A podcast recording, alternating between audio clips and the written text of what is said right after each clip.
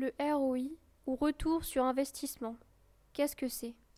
Si vous êtes familiarisé au monde du commerce en général, il est possible que vous ayez déjà entendu à maintes reprises le sigle ROI. Encore appelé la rentabilité des investissements, ce dernier représente un calcul qui vous permet d'avoir une idée des bénéfices que peut engendrer un investissement au bout d'une certaine période.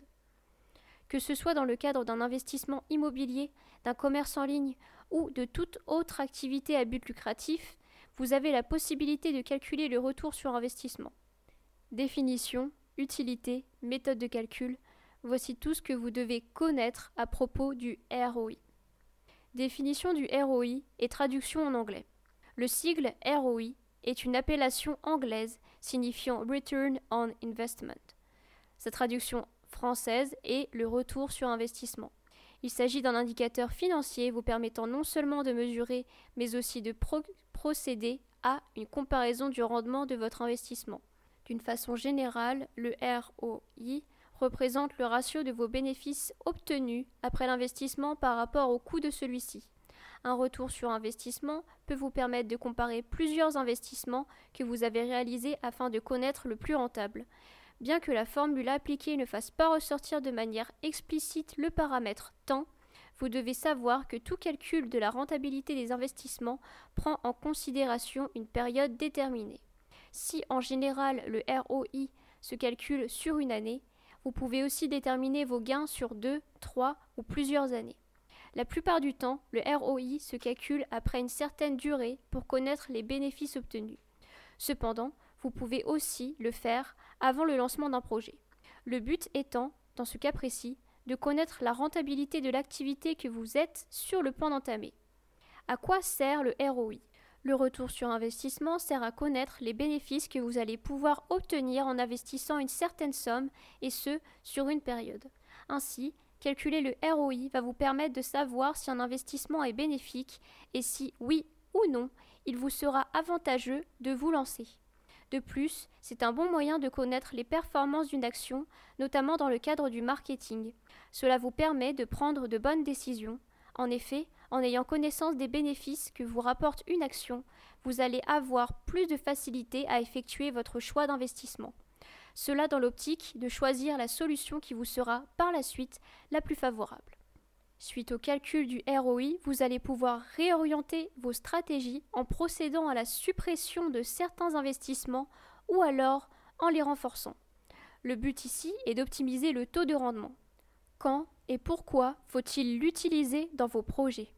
Le ROI peut s'utiliser dans différents contextes. Que vous soyez un investisseur ou une entreprise, cet indicateur financier est l'un des éléments incontournables qui vont vous servir à diverses occasions. Le ROI pour les investisseurs. Si vous êtes un investisseur, quel que soit votre domaine de prédilection, le ROI vous sera très utile. Si plusieurs produits ou des investissements financiers vous sont proposés et que vous devez faire un choix, calculer la rentabilité des offres va vous faciliter la tâche. En effet, en connaissant approximativement les revenus liés à chaque projet au bout de quelques années, vous pourrez aisément choisir celui qui vous permet de gagner gros. En plus de vous éviter de choisir de mauvais investissements, le calcul du ROI vous évite une perte de temps considérable.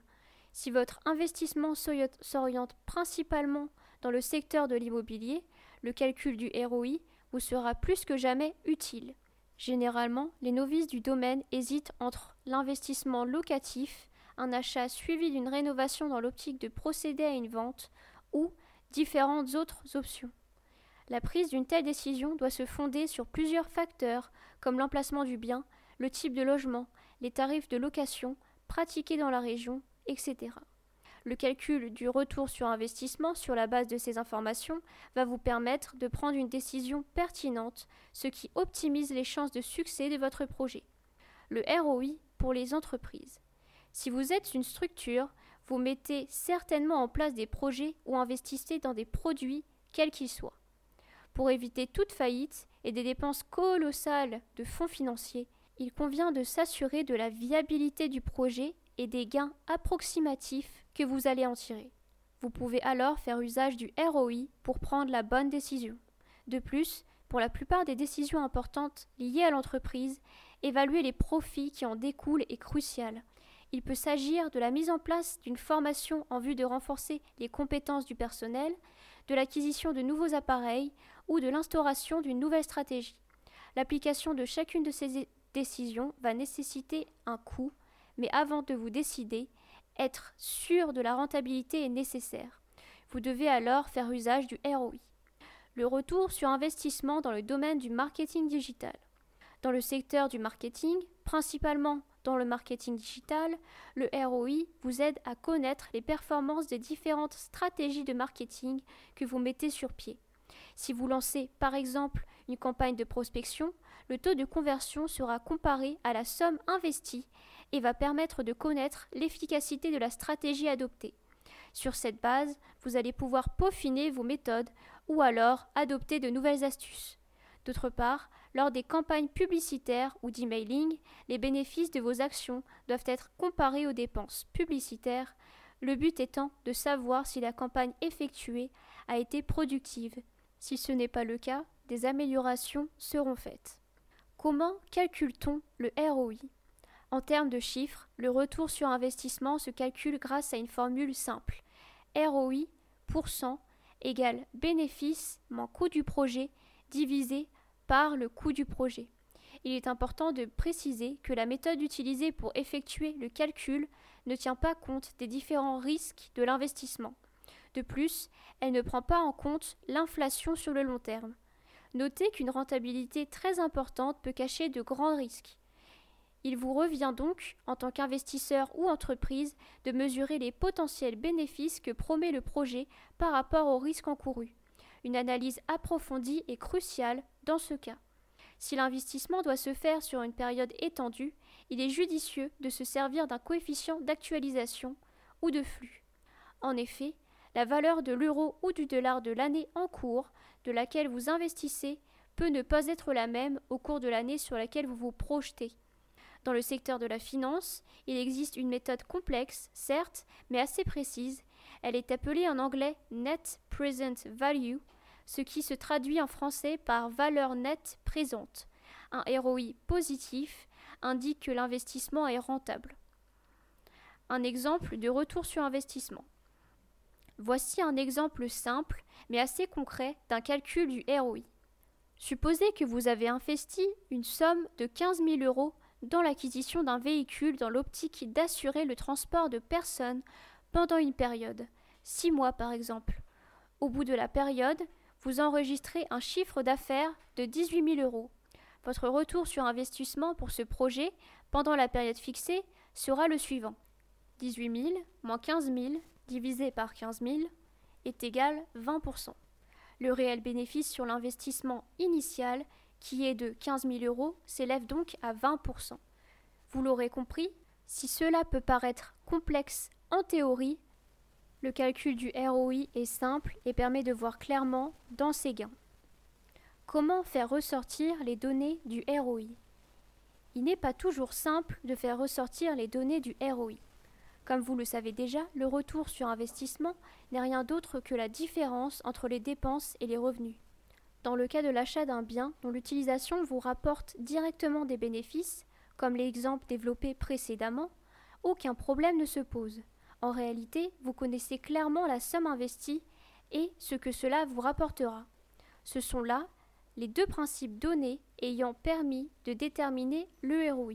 Cependant, lorsqu'il s'agit de créer puis commercialiser un produit, la tâche devient plus complexe car dans ce cas, la somme investie regroupe plusieurs éléments comme le coût d'achat des accessoires ou ingrédients ayant permis la fabrication du produit, le coût de la main-d'œuvre, le coût des publicités effectuées autour du produit, etc.